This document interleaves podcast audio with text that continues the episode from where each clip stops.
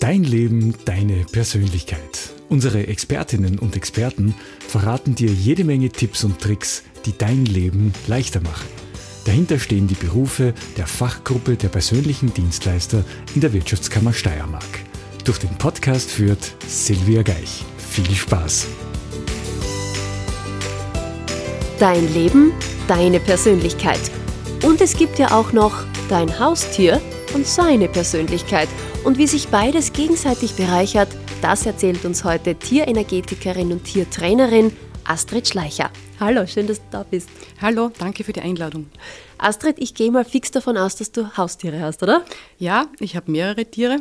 Ich habe zwei Hasen, zwei Katzen, zwei Pferde, also ein Pony und ein großes Pferd und ein sehr, sehr großes Aquarium. Also fast schon einen kleinen Haustierzoo. Ja, genau, so ist es. Und ich gehe mal auch davon aus, dass deine Tiere in ihren Fressnapf auch die eine oder andere Bachblütenessenz bekommen, denn darum geht es bei uns heute auch. Bachblüten für Hund, Katz und Co. So läuft der Alltag mit deinen Lieblingen tierisch gut. Das heißt, wir reden heute über Bachblüten und worüber noch? Ja, wir reden über Bachblüten, äh, die ich äh, im Zuge meiner beruflichen Tätigkeit der Verhaltensberatung immer wieder anwende. Für welche Tiere ist es jetzt wirklich geeignet? Die Bachblüten sind für alle Tiere geeignet.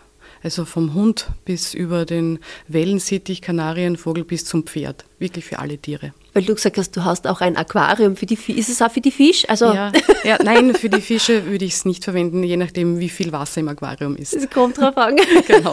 Also, eines können wir schon mal zusammenfassen, es ist nicht für die Fische. Auf keinen Fall. Genau. In keinster Weise. Was sind jetzt Bachblüten?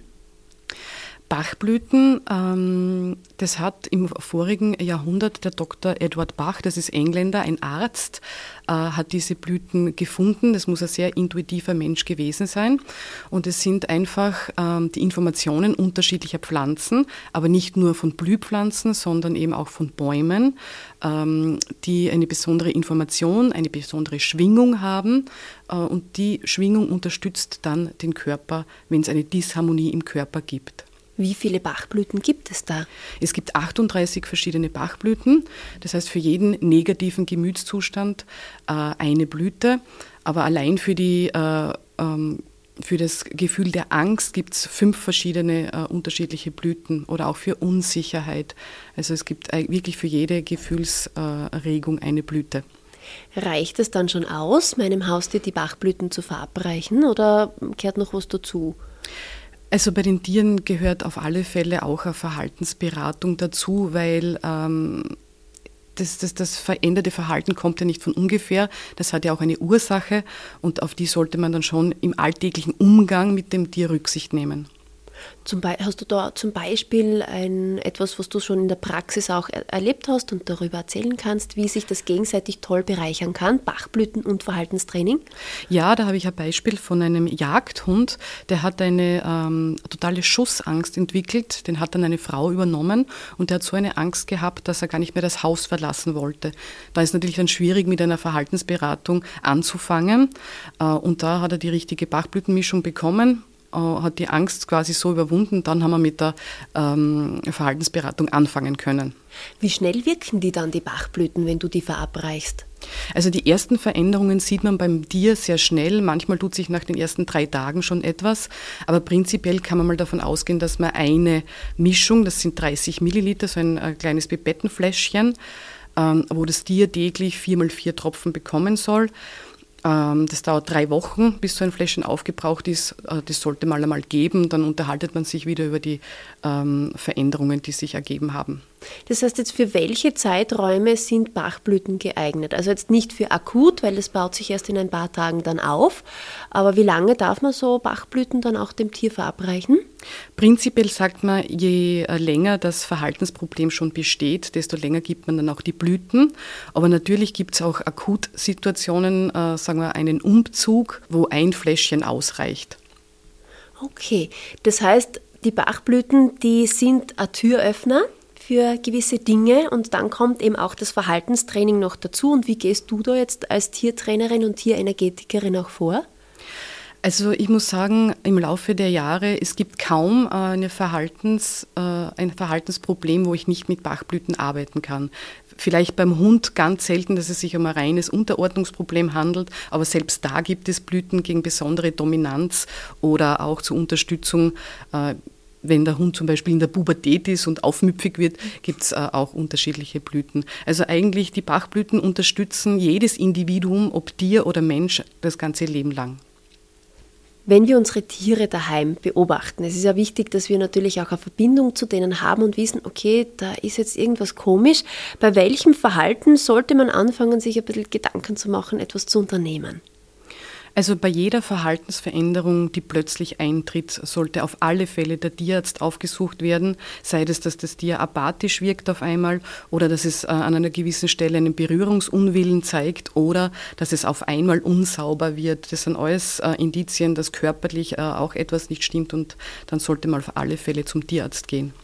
Ganz ehrlich, wie oft sind wir selber als Tierhalter schuld dran, wenn unsere Lieblinge eine Veränderung aufweisen? Ja, es ist natürlich in der Energetik sagt man, dass die Tiere die Probleme der Menschen übernehmen. Äh, man spricht auch manchmal davon, dass sie die Probleme spiegeln.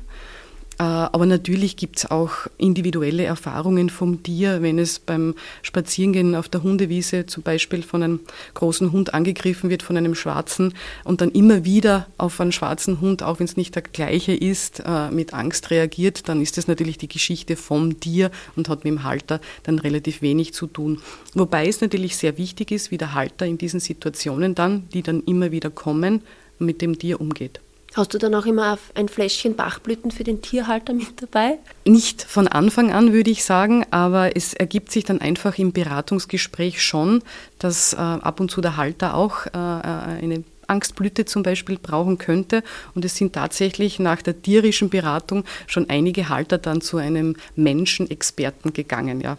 Weil du das jetzt gerade so angesprochen hast, dass Tiere auch uns immer wieder ein bisschen spiegeln, dass man das auch so im Alltag oft, dass du das bei so Praxisbeispielen auch bemerkst? Ja, da hatte ich äh, tatsächlich eine, eine Dame, die hat alles kontrollieren müssen. Also die hatte wirklich schon äh, äh, einen Kontrollzwang und sie wollte auch, dass ich mit ihrem Kater spreche, äh, weil ich bin auch Tierkommunikatorin und ihm frage, wohin er, es war ein Freigänger, also er durfte hinaus, wohin er geht und welche Wege er benutzt. Und natürlich äh, ist da auch die Angst dahinter äh, gesteckt, äh, weil natürlich auch Straßen in der Umgebung waren, dass er nicht quasi einem Auto zum Opfer fällt. Und sie wollte ihm dann auch ein Halsband kaufen, das so einen Chip hat, wo man das Tier wirklich verfolgen kann, wo es ist. Und ähm, sie hat dann selber auch, ist sie zu einem Menschen, Bachblüten-Menschenexperten gegangen und hat sich selber auch eine Blüte gegen diesen wirklich zwanghaften Kontroll, Waren geben lassen. Das heißt, die Tiere sind auch gewisse Lehrmeister, auch ja. in Lebenssituationen für uns. Sie sind großartige Wesen und sie können natürlich auch ganz viel Gefühle und Emotionen selber ausleben. Können Tiere in diesem Sinne auch trauern? Auf alle Fälle. Äh, in jedem Tier wohnt eine, ein, eine Seele inne und die empfinden äh, die gleichen Dinge wie wir, nur können sie sich natürlich nicht so ausdrücken. Aber natürlich, wenn eine Hündin oder, oder eine, Katze ihre Welpen abgibt, äh, dann merkt man auch, dass sie eine Zeit lang braucht, bis sie das wieder überwunden hat. Und da gibt es auch Blüten dafür. Genauso der Welpe, der ins neue Zuhause kommt, weg von Mutter und Geschwistern. Ähm, das ist ja ein wahnsinniger Einschnitt im Leben so eines kleinen Tieres. Und da gibt es auch Blüten, um den zu unterstützen haben auch hin und wieder, weil wir schon von den Welpen, von den tierischen Welpen sprechen, kommen wir zu den Menschenkindern. Haben Kinder auch hin und wieder Probleme mit Tieren oder eher weniger? Also Probleme würde ich sagen, äh, auf alle Fälle weniger, aber Tiere haben einen wahnsinnig positiven Einfluss auf Kinder. Also wenn man die Tiere beobachtet, wie die Kinder auf die Tiere reagieren, wie die anfangen zu strahlen. Ich weiß das eben auch aus meiner beruflichen Praxis, dass Kinder, die besonders schüchtern sind, dann mit einem Tier auf einmal aus sich herausgehen, wenn sie mit einer Katze spielen. Oder dass auch sehr aktive Kinder einfach dann beim Streicheln des Tieres oder beim Beobachten des Tieres ganz ruhig werden. Also Tiere haben eine fantastische Wirkung auf Kinder und auf Menschen generell. Wenn jetzt die kleine Nichte am Abend nicht gerne einschlafen will, kann ich ja dann auch meine Katze zur Seite legen. Hilft es dann auch beim Einschlafen? Ja, auf alle Fälle. Also meiner Tochter hilft unsere Katze beim Einschlafen sehr. Ah, guter Tipp. Hm? Gibt es auch Bachblüten für den Umzug mit Tieren? Weil ich glaube, das ist für die wahrscheinlich auch eine ziemliche Veränderung, wenn sie ihren gewohnten Ort verlassen und plötzlich sich an einem neuen fremden Ort wiederfinden. Ja, auf alle Fälle. Also es ist so, Hunde sind ja sehr an ihre Familie, an ihr Rudel, äh, an, an, ihr Rudel gewohnt. Das heißt, die gehen mit Umzügen viel besser um. Katzen hingegen sind sehr auf ihr Revier ähm, geprägt und, und haben mit Umzügen wirklich mit der Ortsveränderung äh, massive Probleme. Und da gibt es Blüten, um die Tiere zu unterstützen, zum Beispiel den Star of Bethlehem. Das ist so der Seelentröster, der ist für kleine und große Traumata. Und so ein Umzug ist ja wirklich ein einschneidendes Erlebnis. Und auch Walnut, die Blüte Walnut kann man geben, die Walnuss, äh, die ist für neue Situationen, für sensible Tiere auch sehr gut als Unterstützung geeignet. Finde ich aber schön, dass da auf Bethlehem, der Stern von Bethlehem, der ihnen an einem neuen Ort dann den Weg quasi weist. Ah, das ist aber eine schöne, schöne Bezeichnung für eine Bachblüte. Manchmal muss es ja gar nicht sein, dass das Tier umzieht, sondern dass der Besitzer kurze Zeit mal weg muss oder weg will für einen Urlaub. Ich sage ja meiner Katze immer, das klingt jetzt vielleicht ein bisschen blöd, dass ich sie lieb habe und dass sie beschützt und geliebt ist und dass sie alles hat, was sie braucht. Ist das jetzt eine blöde Idee oder wie sagt man seinem Tier, ich fahre jetzt auf Urlaub? Ja, das finde ich vorbildhaft. Das sollte eigentlich jeder Tierhalter äh, so machen. Okay. Weil im Prinzip ist das schon Tierkommunikation. Also Tierkommunikation kann wirklich ein jeder Mensch. Und natürlich äh, äh, Menschen, äh, die regelmäßig meditieren und in sich hineinhören und äh, äh, diese Ruhe kennen, tun sich natürlich leichter. Aber im Prinzip jeder, der sein Tier streichelt, am Schoß hat und mit ihm spricht oder auch nur im Kopf denkt, äh, kommuniziert mit seinem Tier schon. Und da kann man natürlich Tage vorher schon vorbereiten, eben im Sinne, wir kommen wieder, du musst dir keine Sorgen machen, du bist gut versorgt, vielleicht kommt die eh geliebte Nachbarin und, und füttert dich und streichelt dich und verbringt Zeit mit dir und wir kommen eben wieder. Und natürlich gibt es auch dafür Bachblüten. Ah, okay. Weil ich glaube, das ist schon so ein Stressfaktor manchmal für Tiere, wenn die geliebten Menschen für eine Zeit lang plötzlich nicht da sind und dann irgendwann wieder auftauchen. Und ein weiterer Stressfaktor ist auch für viele das Silvesterthema. Gerade für die Hunde. Gibt es da auch Bachblüten dafür und was kannst du da gerade für Silvester auch für Empfehlungen aussprechen? Es ist das Gleiche, dass der Umgang äh, sehr wichtig ist. Wie gehe ich mit der Angst meines Tieres um? Und äh, die meisten Menschen äh, möchten natürlich ihr Tier hochnehmen, äh, umarmen, beschützen, streicheln und es wird wieder gut und so weiter. Aber im Endeffekt zeigt man dem Tier nur, um Gottes Willen, mein Halter, der ver ver verhält sich auch nicht so wie jeden Tag. Also es muss jetzt wirklich was ganz, ganz Arges passieren und man verstärkt so eigentlich die Angst. Das heißt, äh, vor allem beim Hund sollte man sowieso generell jeden Tag ein bisschen Gehorsamstraining machen und auch in dann so Ausnahmesituationen das einfach verlangen vom Hund, weil das gibt ihm Sicherheit, das kennt er, dann gibt es ein Leckerli, für das, das er gefolgt hat und dann soll er in seinen Korb gehen und sich einfach zurückziehen. Man soll als Tierhalter ist man der Fels in der Brandung für das Tier und dann soll man auch in so Ausnahmesituationen wirklich einfach ähm, sich so verhalten. Eine Ausnahmesituation ist auch, wenn man einen Welpen nach Hause holt. Für den Welpen ist auch die Umgebung komplett neu. Gibt es da auch eine Bachblütenbegleitung und von deiner Seite irgendwelche Anweisungen, die man vielleicht befolgen sollte, damit das Ankommen gut stattfindet? Ja, also am Anfang viel Liebe auf alle Fälle. Die ersten paar Tage äh, darf er natürlich schon äh, bei einem äh, schlafen, würde ich sagen. Und dann geht man einfach Schritt für Schritt zurück. Dann gibt es das Körbchen äh, neben dem Bett, vielleicht mit einer Wärmeflasche noch, weil das ist er ja gewohnt, die warmen Körper seiner Mutter und seiner Geschwister. Und so äh, entwöhnt man ihn und sollte das aber wirklich Schritt für Schritt abbauen, äh, damit man dann äh, keine Probleme hat, wenn er dann in einem eigenen Zimmer in seinem Korb äh, schlafen soll. Und natürlich gibt es da auch Bachblüten. Das da auf Bethlehem, der Seelentröster, wird einfach da absolut empfohlen. Aber auch zum Beispiel die, die Blüte Honeysuckle. Das ist, wenn Tiere Vergangenem sehr nachhängen, einfach zur Unterstützung, sich da besser abnabeln zu können. Mhm. Das klingt jetzt alles so kuschelig und so angenehm und dann gibt es auch Situationen, da geht es richtig hart zur Sache und zwar, wenn ein paar Katzen aufeinandertreffen, die vielleicht jetzt in einem Haushalt zusammen wohnen und das nicht so geschmeidig läuft. Ja, da, äh, da entwickeln sich eigentlich die meisten äh, Probleme in den Mehrkatzenhaushalten, wenn äh, zusätzliche Katzen dazugenommen werden. Also diese Zusammenführungen sollten wirklich sehr langsam und Schritt für Schritt äh, vonstatten gehen. Und dann gibt es natürlich auch da Bachblüten. Es gibt die Blüte Beach, die Buche, äh, die ist ähm, gegen Intoleranz. Also wenn man ein besonderes intolerantes Tier hat, äh, kann man mit dieser Blüte unterstützen. Ähm, Tiere, die dann öfter schon vom äh, Wohnungskollegen angegriffen worden sind, haben natürlich da dann schon quasi eine ängstliche Erwartungshaltung, dass sie immer wieder angegriffen werden und dann flüchten sie schon. Das provoziert wieder den Angriff und auch dagegen gibt es Bachblüten. Da gibt es zum Beispiel die Blüte Gentian, den Herbstenzian, der ist zur Verarbeitung negativer Erlebnisse äh, und da wird dann die Gesamtsituation auch einfach unterstützt und entschärft. Manchmal kann es ja auch sein, dass nicht Katzen untereinander, sondern die Katze die Besitzerin oder den Besitzer angreift. Hast du das in deiner Arbeit schon erlebt?